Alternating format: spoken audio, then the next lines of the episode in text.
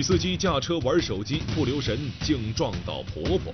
我踩了脚刹车过后，她一下又冲出来了。法院说法为您讲述。观众朋友，大家好，欢迎收看《拍案说法》，我是石伟。咱们在开车的时候啊，使用手机啊，又叫盲驾啊，是种非常危险的驾驶行为。有人说呀，它的危害不亚于酒驾、醉驾，但是很多人啊就是不相信。这不，血的教训啊，告诉你开车玩手机是到底有多危险。前不久，渝北公安分局交巡警支队龙塔大队民警接到群众报警称，在渝北区新盖路，一女司机驾驶宝马将一位60多岁的婆婆撞飞，婆婆受伤严重。接警后，民警火速赶往现场处置。我当时往那边走的时候，然后她是刚刚要走那个斑马线前头的，她在过马路，然后我就踩了脚刹车，看到她在跟后面说话，然后我踩了脚刹车过后，她一下又冲出来了。民警在事故现场看到，白色宝马车停在斑马线上，宝马车正前方有一名约60岁的婆婆躺在地上。等120工作人员赶到现场后，民警协助120工作人员将婆婆抬上救护车，送往医院救治。随后，民警将驾驶员带回调查。民警调取事发当时的视频监控。那个行人过马路的时候也没有左右观察，根本没看到那个车过来。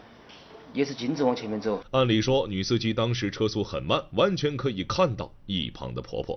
当时那个白色宝马车司机正在打手机，根本没看到一个行人过斑马线，所以才撞上去了。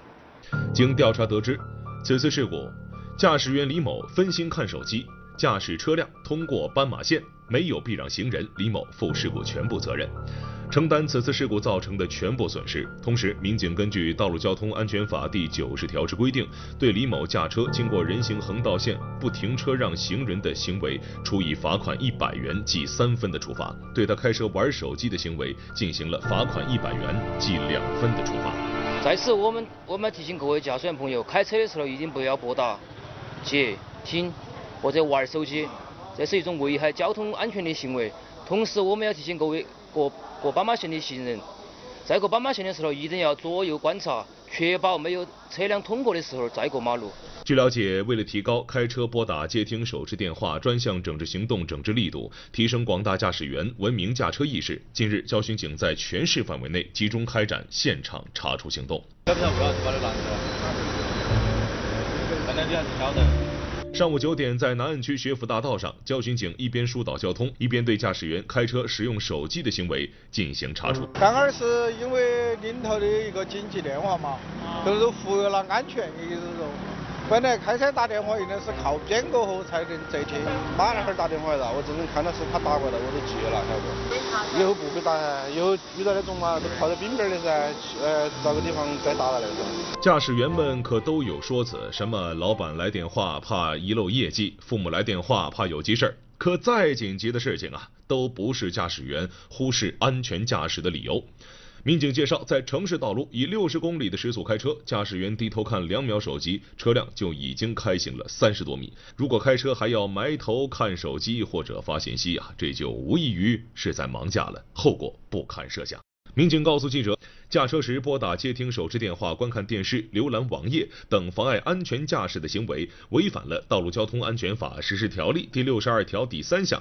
根据《道路交通安全法》第90条和《机动车驾驶证申领和使用规定》的相关规定，处以罚款100元记2分的处罚。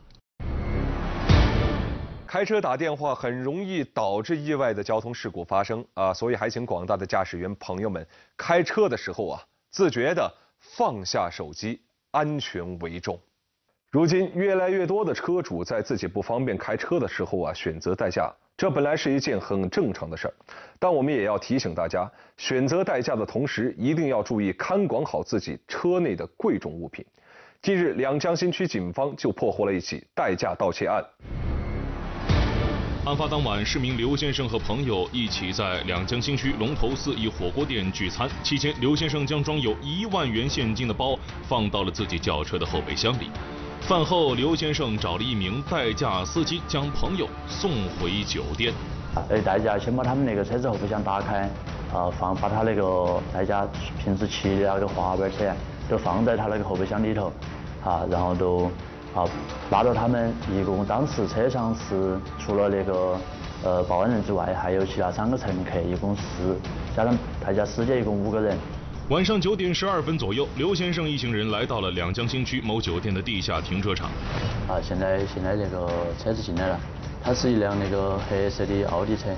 哎，当时那个代驾司机都开的那个车，然后拉到那个4名乘客坐那个车到那个车库头，到了那个车库头之后啊，然后车上的坐在那个后排座椅上的3个乘客下了车，然后就直接坐电梯到那个酒店上头去了。另外坐在副驾驶的都是那个车主。 酒店停车场的监控显示，在后排座的3名乘客离开之后，代驾司机打开了刘先生车子的后备箱，并拿出了自己的滑板车。此时，他还做了另外一个动作。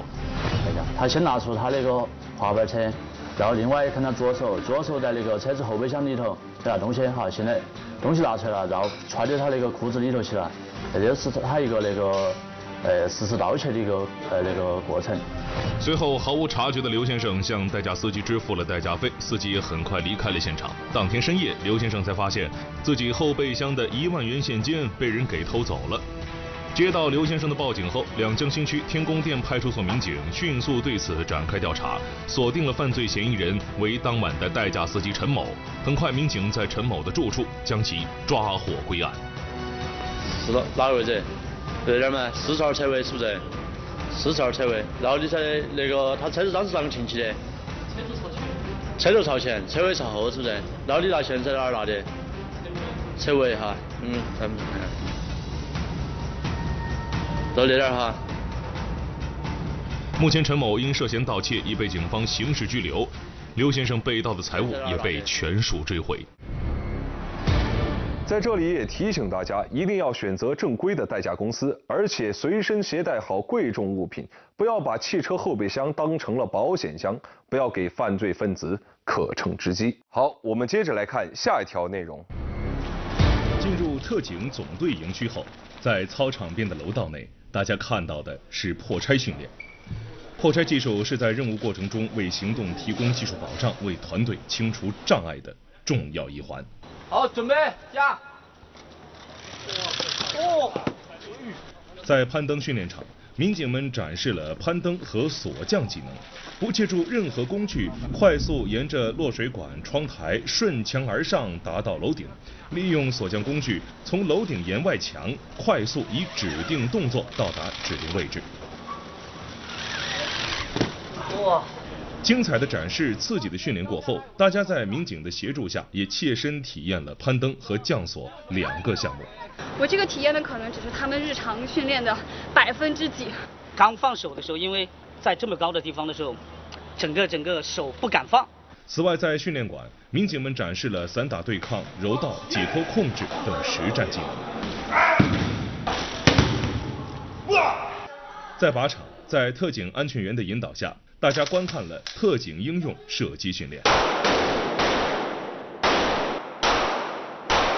据了解，重庆市公安局特警总队将极端高温天气作为难得的训练机会，有针对性地开展了各种专项警务实战训练，力求进一步提升民警在各种复杂环境下的实战处置能力，切实提高履职能力，增强履职实效。我们在训练的过程当中，不管天气原因如何，再烫。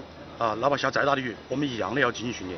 丰富的内容和多元的互动，让大家大呼过瘾。同时，大家也向为保障社会安全稳定，在烈日下苦练、在高温中战斗的特警们表示了感谢。